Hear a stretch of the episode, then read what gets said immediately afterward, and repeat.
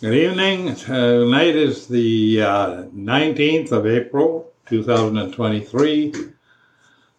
I'm speaking to you from Vernon, British Columbia. That's in Canada. and uh, it's pretty well spring. And it's uh, getting starting to get warmer here in, in British Columbia. The uh, I'm in a different place right now. I moved in last night. It's a uh, same. I'm in the same place, but in a different unit. I'm in a bigger place, and uh, much better. Got a separate bedroom, living room, and bathroom, and shower, and whatever. It's pretty good.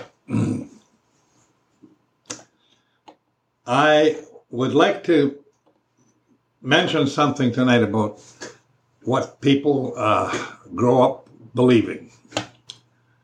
I I remember growing up, and uh, it, it really hit me when I was about I don't know 19 years old, maybe. And my uncle, uh, dad's brother, only brother he had, his name was Sturry he died at when he was 63 of uh, basically sugar diabetes. He didn't want to look after it, and he hated it, and whatever else, and he had a he had a heart attack and died. And uh, I remember that funeral.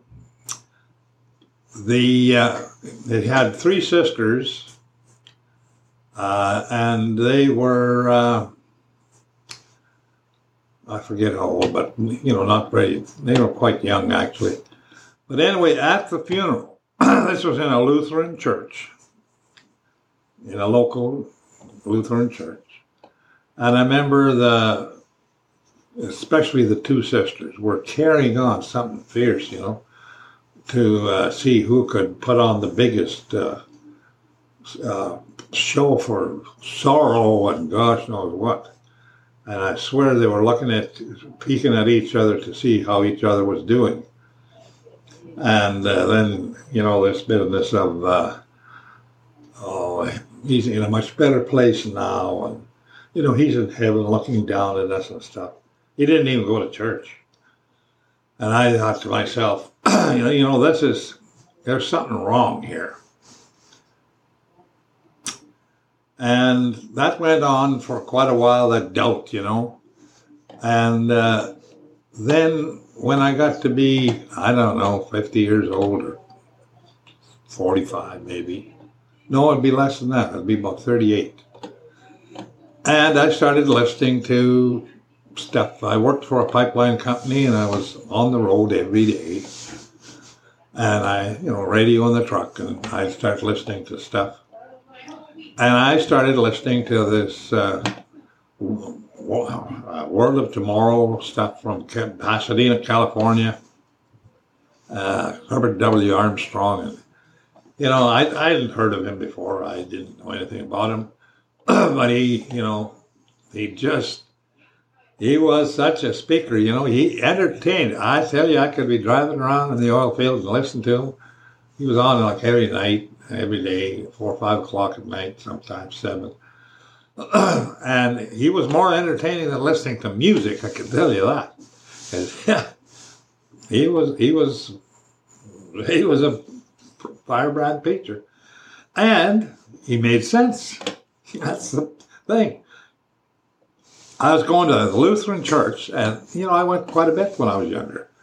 And the thing was, it was just like a rote thing. You went there, you sang a couple of hymns, and they were draggy things, you know, and uh, put a little bit in the collection plate and sat around, and then you'd get up and leave, and you'd kind of look and see what how long you've been there. Sure, it must be over pretty soon, and that kind of stuff. And I went to that church for about 60 years. And finally I quit going. I, what's the use? I'm not getting any, I don't get anything out of this. I haven't gotten anything out of this in 60 years. I couldn't tell you one thing I learned there. but this uh, Herbert W. Armstrong and the Worldwide Church or World Tomorrow thing started me uh, listening to different broadcasts. And he was, you know, quoting the Bible and this and that and this and that. And it got me to kind of looking into it and I didn't read the Bible that great or anything, but I read I read what he was referring to. And what got me was that uh, you know the opposite of what all these churches preach. That Jesus Christ said, "No one has gone to heaven except the one who came from heaven." And he said, You will, when you die, you go to sleep with your fathers. Yes, that's the way he put it. Until the resurrection. And if you are re- resurrected in the first resurrection, you basically going to live for a thousand years, and there's no second death for you. So it's the best resurrection. The second resurrection is for the entire world and the ones who weren't qualified to be in the first one.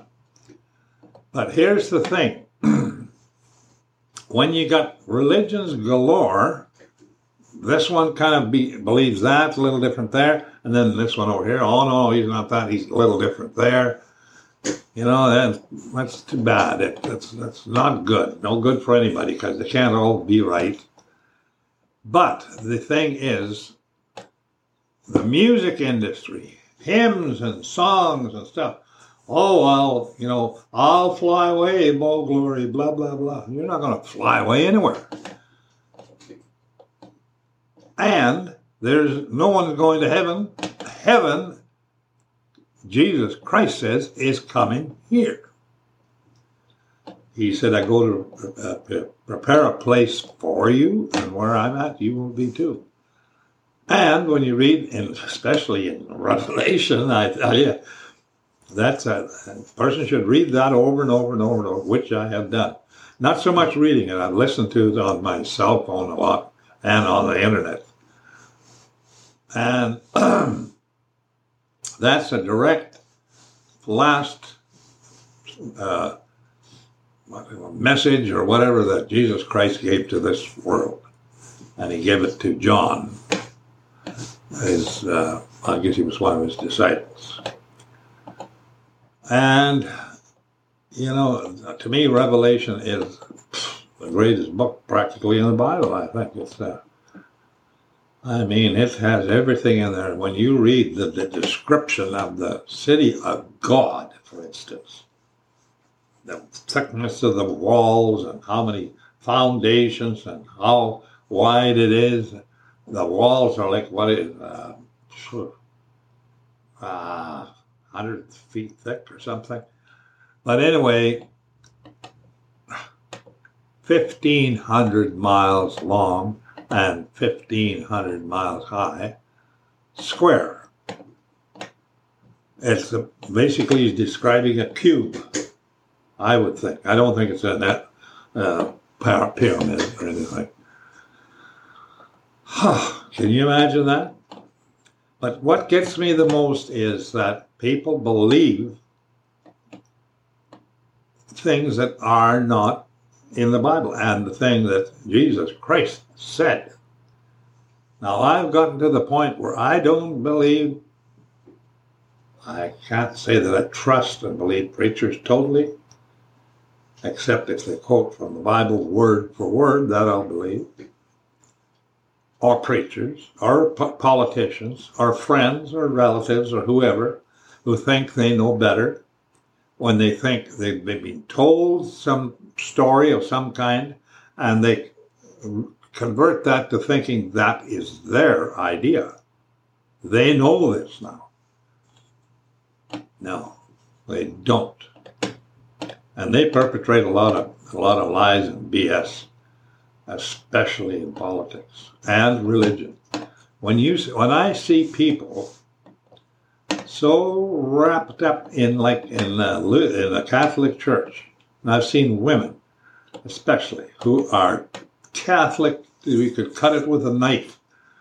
And when I see the, what the Catholic Church stands for, it is like, may as well say the biggest antichrist thing there is on the planet. And because they're that big and they're, you know, promise things that people like to hear. Uh, but anyway, the main point of what I'm talking about is that, and it's, it's, it's so important that um, you can believe what Jesus Christ said. You, of course, I should get a, a red letter Bible by right. I see they have them where everything that Christ said is all in red letters, his exact his words. That I could believe in, totally. And what God has said in the Old Testament through his prophets and through whatever, you know. And the uh, that that's believable, and, and I think that it's the crux of everything. You know, God says, if you believe that I, God says, if you believe I sent my son to this world to die for you, and that was decided before there was even a world, that he, the Lamb of God, was to be slain for the sins of the world. Before there was a world, which means God had a plan, and he does have a plan, and I believe he does have a plan. I believe he's got a plan that started day one and will end up day whatever, and then it'll carry on forever after that. But the uh, huh. you know, funny thing, I'm gonna. I said this on another podcast or video but uh, about a week ago, I think it was about like the 12th of April, uh, yeah, we had to burn a pile of lumber and brush and whatever at this project. And the burning season was going to be open over on the 15th of April. This was about the 11th. And we were watching the weather forecast and everything because this burn pile is on the edge of the property. You know, it's 451 homes, so it had to be on the edge of the property. We are going to burn it because we had to wait till the wind was in the proper direction, which meant it had to be north or northeast. And it was just south all the time. Every day, more south, south, south, south. So I think it was on, the 11th. I uh, I said to myself, well, the only thing to do is ask for a north wind. And we'll ask the one who's in charge of the weather, and that is God.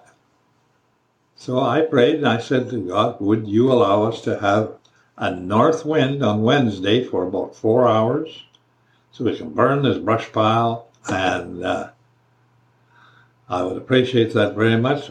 I'm asking you in the name of Jesus for this. Thank you very much. And that's all I did. I was sitting in the car doing that, looking there, and I never said anything to anybody. And uh, I came out on, I guess it was Tuesday morning, and he was uh, spraying some diesel on the brush to try to get it ready, and he was going to light it. Uh, and because there was no wind, just absolutely no wind right at that moment. I told him, no, you better not. You can't do it. I said, there's going to be a south wind. We can't do it. I said, tomorrow, let's see what it is tomorrow. We might be better off tomorrow. I came out on Wednesday morning at 8 o'clock, maybe a few minutes before, and he had already lit the, the fire. And it was burning pretty good. And I just sat there and pulled up and I was watching it. And it was a nice soft wind from the north, north, sort of northeast. And it was blowing the smoke away just like that. I took my phone out and I looked at the forecast again. And I said, looked at it. you know, 9 a.m. in the morning or whatever, what's the wind direction? South, said. It was still saying south, and we had a north wind blowing the smoke away for four hours. you think about that. I can't argue about that. I mean, that is, you can you can look up the records what it what it was. That's what it was.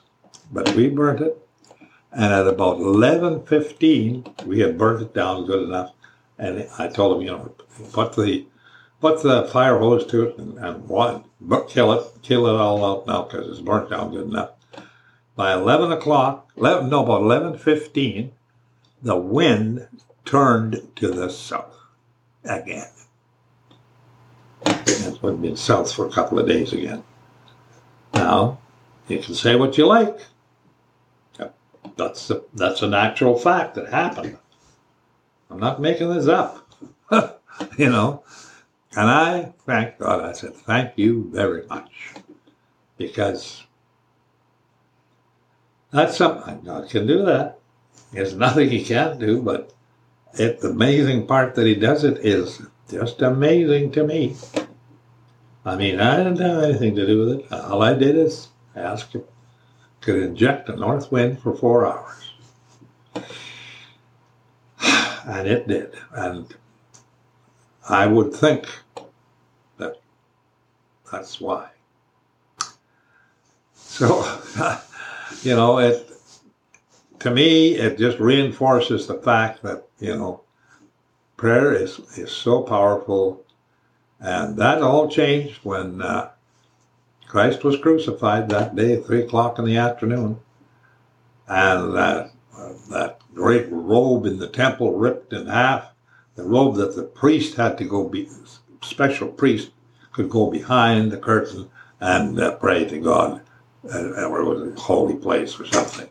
Now it's wide open to anybody, and it is, 24 hours a day, seven days a week, 365 days a year you have the right to, to call on the creator of the universe, the guy, that not the guy, he's not a man, the entity, the God that created you and made a system for you to be create create something else and, and go on and on and on. All automatic. But what I like about it is the idea that God has a plan, and this plan is so so uh, fi- fine. It covers every single thing that happens. It's like all this bit, all this is to me. I don't know if this is right or not, but whether all this sort of has gone through a, a run already, and now it's going through the actual one.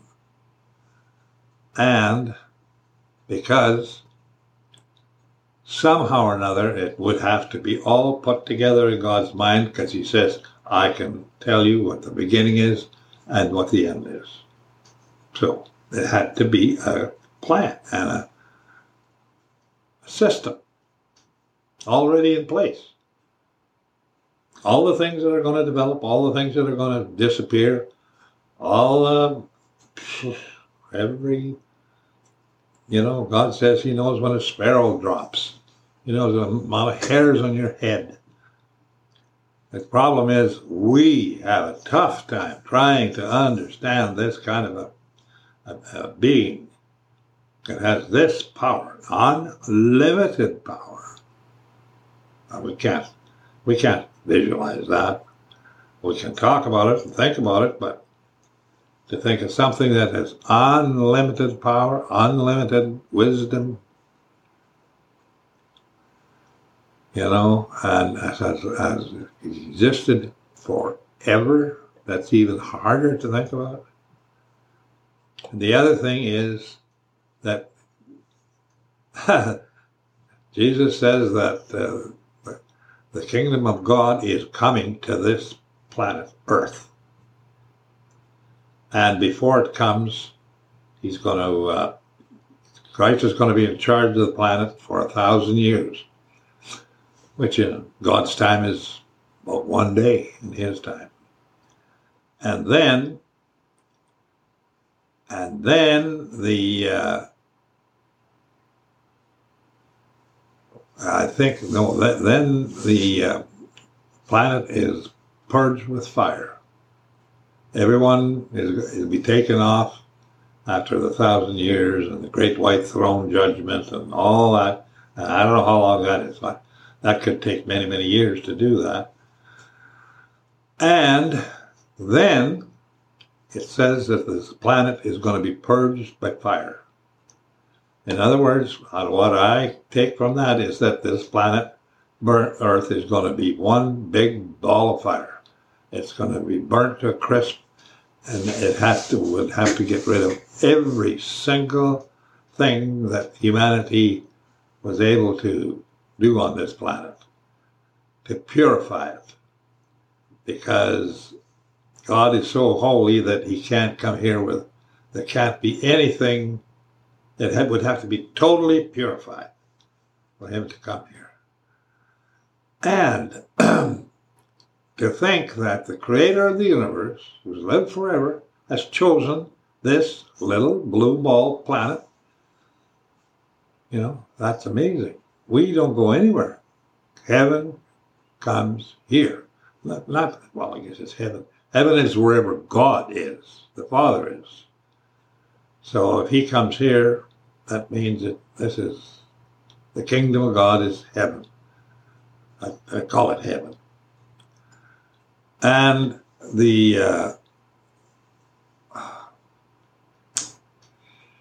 oh, I, uh, it is a pretty mind-boggling thing. Now the thing is, uh, there's more to it than that. Is the fact that uh, one thing that strikes out to me is that Jesus did say, He said that there will be those who will be the greatest in the kingdom and those who will be the least. That covers a big, big amount of possibilities. Now, you know, I don't know what that means. Does that mean that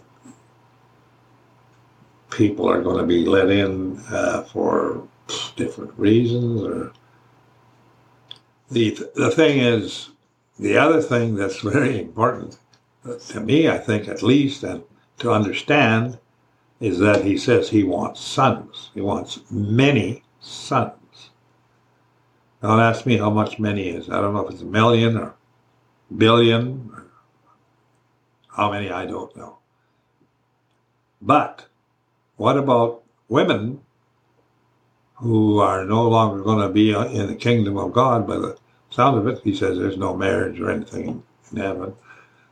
And there's no requirement for two sexes or for the womb. Now, I imagine that makes women say that that can't be, you know, we're just as good as men and blah, blah, blah, blah, blah, which is the reason why it won't be. No battle of sexes for eternity. But I would think that if they believe in Jesus Christ and they believe God sent him and that uh, they, you know, they believe the same as say a man does, it doesn't matter, that they will be resurrected the same as a man. As a, they claim what it'd be like, they'll look like basically, they'll look, you know, have no characteristics, I guess, but they will be like a fairly young male, maybe a 20 year old male or something. You know, and uh, there's nothing wrong with that. I mean, they'd be just as equal as anyone that way. And, you know, I'm sure there's not going to be no battle of the sexes in, the, in, in, a, in an eternal world. It wouldn't be allowed. So, there are things, you know, there are, that people have to think about and not decide that they that they should it should be this way or that way because that's what they like. Got nothing to do with what we want or like. You have to try and understand what it is God wants, and what and find out what that is, if possible. So when they uh, start singing with you know, roll with, up yonder, what is it? When they call a roll up yonder, I'll be there. Well, we're not going up yonder. You know, freight train to heaven. Well, you're not going to be on that either.